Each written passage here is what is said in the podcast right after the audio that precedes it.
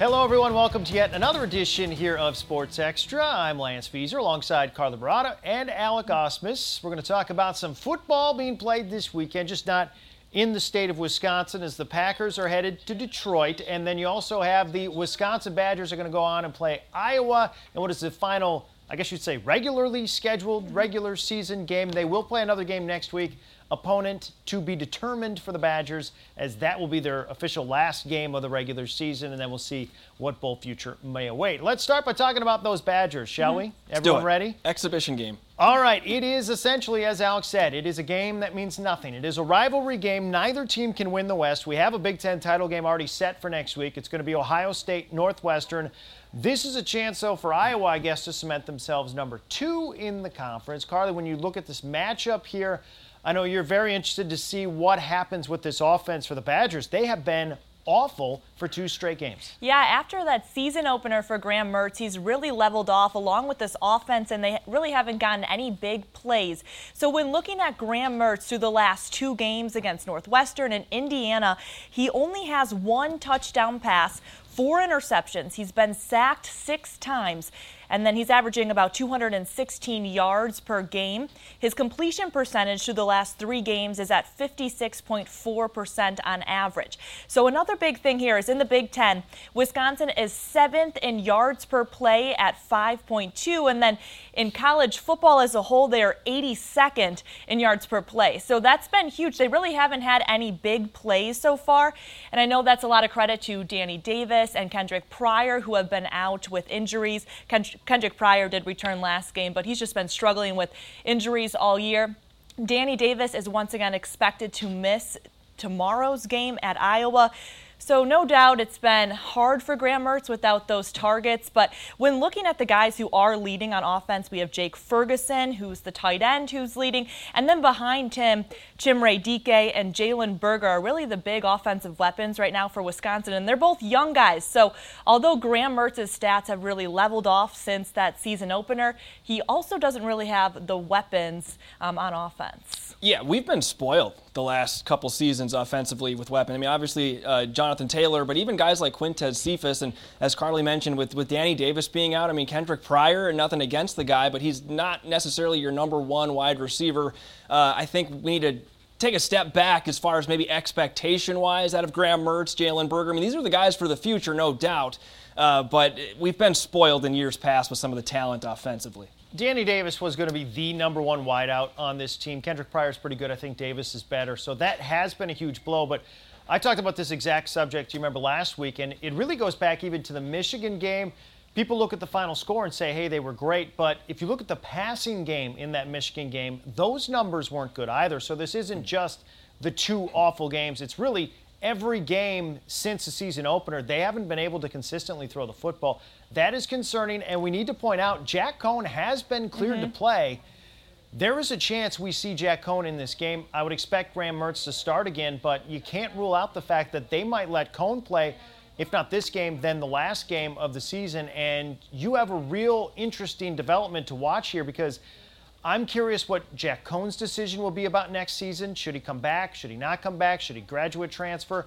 Or are they going to say he's the starter next season? I mean, there's a lot on the line over the next two games over who the quarterback is next season for the Badgers, too. So it's going to be very fascinating to see what Paul Chryst decides to do with that passing game struggling so much right now. Paul Chryst is always super loyal to his quarterbacks. And how many Absolutely. times did we think Alex Hornibrook maybe should have been benched or replaced? Never happened. I, I'm betting dollars to donuts that we see Jack Coan against Iowa at some point. And Graham Mertz, as great as he was in that opener, there just hasn't been enough since then for you mm-hmm. to say he's the starter next year if Jack Coan comes back because it just he hasn't done enough to say that he's better than what Coan has proven to be when healthy. So it, again, it could be very interesting to see how these last two weeks play out from that standpoint. Now, Alec, they, Iowa has a new quarterback too that we know very little about. So introduce us, shall we? Well, first, they, the last three years they had Nate Stanley. I mean, it mm-hmm. seemed like I remember last year when Nate Stanley in Iowa came to Camp Randall. It's like, God, they still have this guy. Like he's been there forever, three-year starter. He's, I believe, uh, on a practice squad. I think with the Minnesota Vikings. Well, now Spencer Petras. He's a sophomore. He's played in a few games uh, prior to this season, but named the starter this year, and he started pretty bad. They lost their first two games. They were close starts Uh, but everything since then has been on the up and up for Spencer Petras. They've won five straight since starting 0 2. Over that five game winning streak, they've averaging about 37 points per game.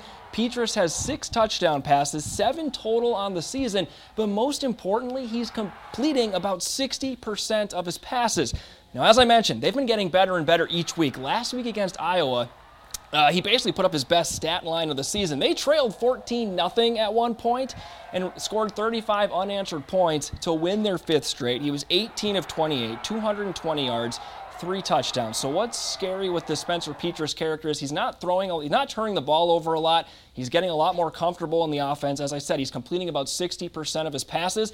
He's only a sophomore. So the future is very bright for the Hawkeyes offensively. Lance, I know you're going to touch on some of their uh, running game in a little bit, but they have some weapons on offense for him to distribute the ball around to.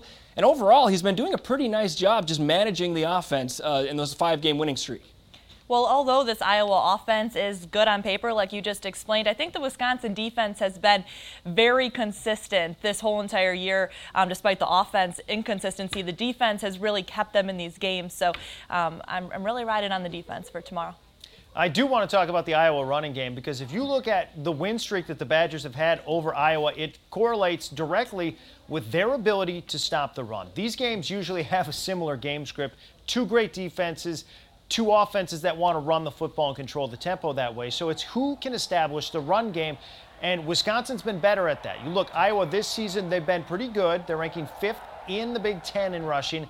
And you have Goodson right there, Tyler Goodson. He has 656 yards, six touchdowns. He's averaging about 94 yards per game. He is third in the Big Ten individually in rushing. So they've been solid. But here are the stats from the previous matchups with Wisconsin. I mentioned Wisconsin's won four straight over the Iowa Hawkeyes, and that's because over those four games, only once have they gotten more than 100 yards rushing. That was 148 yards in 2018. Otherwise, 87 yards, 25 yards, mm-hmm. 83 yards. Those were all games that Wisconsin won, and it's not a surprise that they were able to win those games because that's what these games always come down to is who is able to control the football, control the tempo. Wisconsin's defense has done a good job, not only in past years, but this year they're actually number one in the Big Ten against the rush, only allowing 72 yards per carry or per game. Meanwhile, Iowa's rushing it for more than double that, 177 hmm. yards per game. So you, you can see why there, something's going to have to give here. Mm-hmm. And for Wisconsin to pull this one out on the road, that's what I think they have to do is both teams are going to want to force the other team's quarterback to beat them. And that is the game script that the Badgers have successfully done in years past against Iowa. We'll see if they can do it again on Saturday. All right, let's shift gears and we're going to talk about the Packers headed to the Detroit Lions. There's an outside shot here based on how the Vikings do and everything that the Packers could be clinching the division here this weekend. So, as we're looking at how this goes down, we're also looking at how well Aaron Rodgers is mm-hmm. playing. Mm-hmm. Carly, you want to whisper three letters out loud? Is that what you want to do? MVP, maybe? Mm.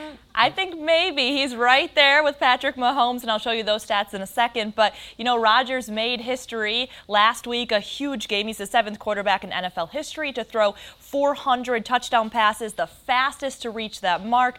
He set the mark also with the fewest interceptions in that time span. And, you know, he's the first quarterback to have 35 touchdown passes in five seasons. So he's doing it all. And then this year alone, he's recorded his five games this year with four touchdowns and zero interceptions, and that's right on pace with 2011 when he did win MVP. So, why wouldn't he win it? Well, Patrick Mahomes is just a little bit better this season. Let's take a look at the comparison. So, Rodgers, he um, threw 12 games for both of them. 3,395 yards, 36 passing touchdowns, four interceptions, and a 69% completion. Now, Mahomes through 12 games, he has a, a, little bit more yards, less passing touchdowns at 31, two interceptions, and then 68% completion. So, I mean, they're pretty on par with each other. I think Mahomes has the upper hand, but that also comes with records. The Chiefs are 11 and 1. The Packers are 9 and 3. So I think this final stretch for Rodgers is huge. He's going to be up against four teams with losing records. So if he can continue to build, maybe Mahomes levels off a bit, we might see Rodgers as MVP. I think they got to get the one seed in the NFC. Yeah. Uh, I think that's the only because you mentioned it, it, it. usually does come down to win loss mm-hmm. record. Mm-hmm how well did you do in your did you win your division did you you know you don't ever see a guy put up monster numbers on a 9 and 7 team and become mvp so the numbers mean something but those numbers are close enough where it's going to come down to i think how well did their team do right now mahomes has the edge because of the win-loss record i Yeah. think all right scoosh alec are Uh, you ready Well, are you there I'm. Uh, I'm not talking about an MVP, a quarterback, but the MVP that is certainly not uh, in par with Matthew Stafford of the Detroit Lions. No. But he's still a pretty solid quarterback. You got to give him that. He- uh, do you believe He's 32 years old. It's, I Yeah. thought he was older than that. I mean, he seems like he's been in the league forever. Fun fact: we just looked this up. If, if for some reason the Detroit Lions make the playoffs and make it to the Super Bowl, the Super Bowl would be on Matthew Stafford's birthday. Oh my goodness What are the odds? Not very know. high. Not did very- you yeah, get him I'm- a card I will. I will. I'll send Matthews. I'll tweet him. I'll send him a card, whatever he wants. so how dangerous is stafford though against the packers that's the question Well, okay. So here's the deal. Uh, now I believe he's like seven and thirteen all time against Green Bay, but he they, he did lose his first six starts. But we'll, we can dive into that later. Let's look at Matthew Stafford right now. Ninth in the NFL in overall yards. I mean, he the guy's finding ways to get the job done. 21 touchdowns, nine interceptions though, and he's been sacked 33 times. Some of those are all him trying to scramble around. We've all seen Matthew Stafford play. He's kind of a gunslinger, similar to Brett Favre. But here's where I put turning water into wine. He's been able to find ways to win without Kenny Golladay. They haven't had their top playmaker in over a month. They just cut their fastest deep threat, Marvin Hall, and now Stafford has a bum thumb on his throwing hand. Okay, so last week against the Bears, Darrell Bevell, former Badger, now their interim head coach, he comes in charge. The offense uh, rallied against the Bears last week, eight passing plays of 20 yards or more. One of those was a huge touchdown to Quintez Cephus. So the team is rallying around Matthew Stafford. They're rallying around Darrell Bevell. Matthew Stafford, again, he's not a threat necessarily to come in, and Matthew Stafford is the sole reason that the Lions beat the Packers. But if the Packers offense comes out and it stalls like we have seen this season, crazy things can happen in the NFL, no doubt. It's in Detroit. Uh, and Matthew Stafford could find a way to pull this thing off. I know that might be a bit of a stretch because the Lions are the Lions. They're five and seven, but they are kind of still in the playoff hunt, have a little bit to play for, and Matthew Stafford certainly has the overall experience to maybe squeak a win out this Sunday. I've always kind of felt sorry for Stafford. Just Sure. they've never had a running game. You mentioned their offensive line never really seems to be that great.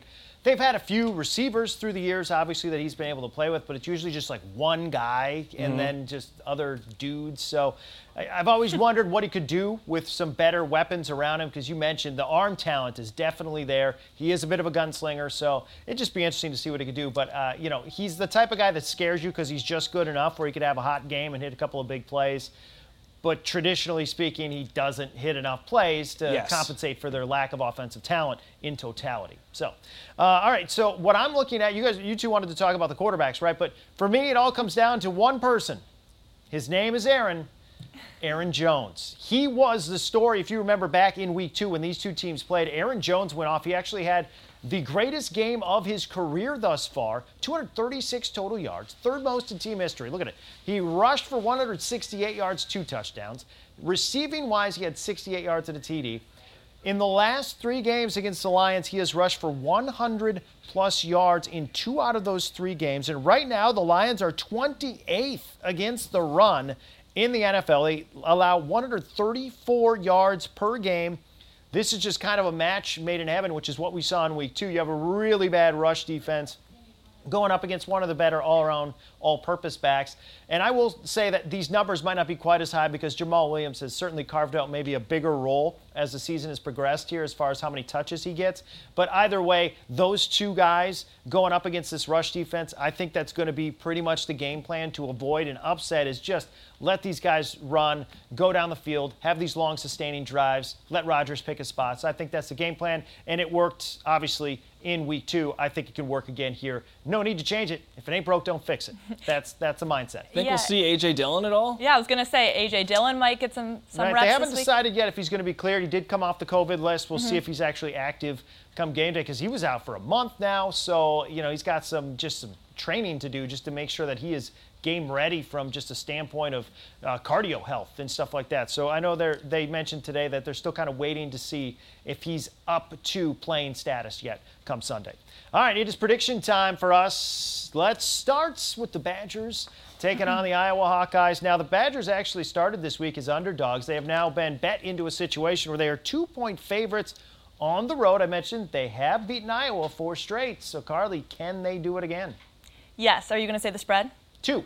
Two. Two points. Okay, two points. So Iowa, um, they have won five straight games. I know they're kind of on a roll, but when you look at, at their schedule, I mean, they haven't really beaten. Uh, these teams aren't as good as you the five straight wins sound. So um, I'm taking the Badgers. I know you guys are saying, you know, this is an exhibition game. It doesn't mean much, and, uh, and honestly, it doesn't. But the Badgers have just been embarrassed lately, and I feel like this is their last regular season win.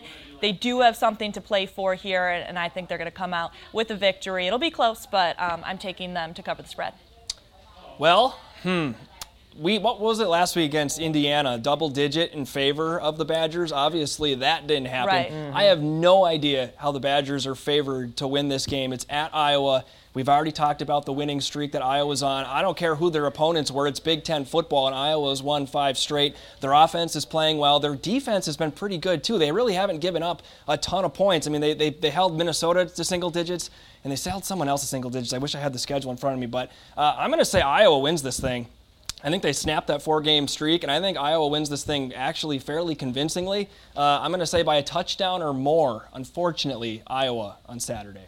My mindset was where Carly was but last week, where I was like, you know, they were embarrassed about that Northwestern loss. They still had something to play for going into the Indiana game potentially.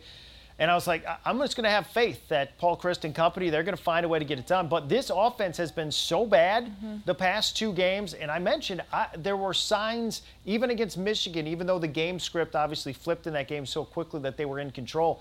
There's just been signs since really that second game, but particularly the last two games, that – these are real issues on the offensive end, and no Danny Davis to me makes a huge difference. Clearly, just getting Kendrick Pryor back last week wasn't enough. So I don't know why having the same weapons against, again, a really good Iowa defense on the road is going to look a whole lot better. So I just don't know if they score enough points. So I'm going to take Iowa here in this one to, uh, if not squeak out the win, maybe lose by a single point and uh, cover the spread here. Uh, so I'm, I'm going to go the Iowa route on that one. All right, Packers now on the road at Detroit. Some of these games have been close in recent years. In fact, uh, I remember last year the Packers uh, had a little bit of a trouble in the first half against the Lions. So, are they going to have trouble this week, Carly? Seven and a half point favorites in Detroit. Well, I like what you said about Aaron Jones. I feel he kind of gets lost in the shuffle a little bit with Rodgers and Adams' his, history and making all this history in the past few games. Aaron Jones has been really good and he gets a little lost. So I think, like you said, this should be a breakout game for Aaron Jones. And because of that, I think the Packers will cover and they have 101 wins over the Lions. That's the most of any team in the NFL that has wins over an opponent like that. So um, the Packers will win and they'll cover that spread. I'm right there with Carly on that, and I think uh, the fact that if the Packers can win, uh, that puts them. That's all they have control over to clinch that playoff spot. I know they need Tampa, I think, to beat the, the Vikings, and I think there was maybe one other scenario. But yes, the, the, Packers have something to play for, no doubt. They're still going for to win the division and be a top seed in the NFC. It's indoors, the weather won't be a factor. Uh, guys should be nice and comfortable out there in Ford Field, and uh, I think that alone is enough for the Packers to put together a pretty solid, convincing win on Sunday at Detroit. I have a general rule where we're never all three allowed to agree, but good luck on I'm, this one. I'm going to let it. I'm going to let it slide this time and say that, as as Carly mentioned, that I mentioned earlier, I think the game script is pretty obvious from week two as to how the Packers can really just line up and, and, and smash Detroit in the mouth and win this game, and I think they can and should be able to do that even in Detroit. I think they're going to cover this seven and a half point spread. I'm going to go with the Packers in this one as well. All right. So, did we have a poll question this week? No, I forgot. Ah. Do you want to make one real quick right no, now? No. Okay. I'm so right. mad that I forgot. Uh, all right. No poll question this week, but that's part of the fun of Sports Extra. Tune in every week, and you have no idea what's going to happen, what's going to come out of our mouth, or if we're going to have a poll question or not. So, we want to thank you so much for joining this week's edition of Sports Extra. Again, we'll check you out next week here. We tape this on Fridays. You can join us on Facebook Live or check it out later on WKOW.com. Have a great weekend, everybody. Good Say night. goodbye to the people.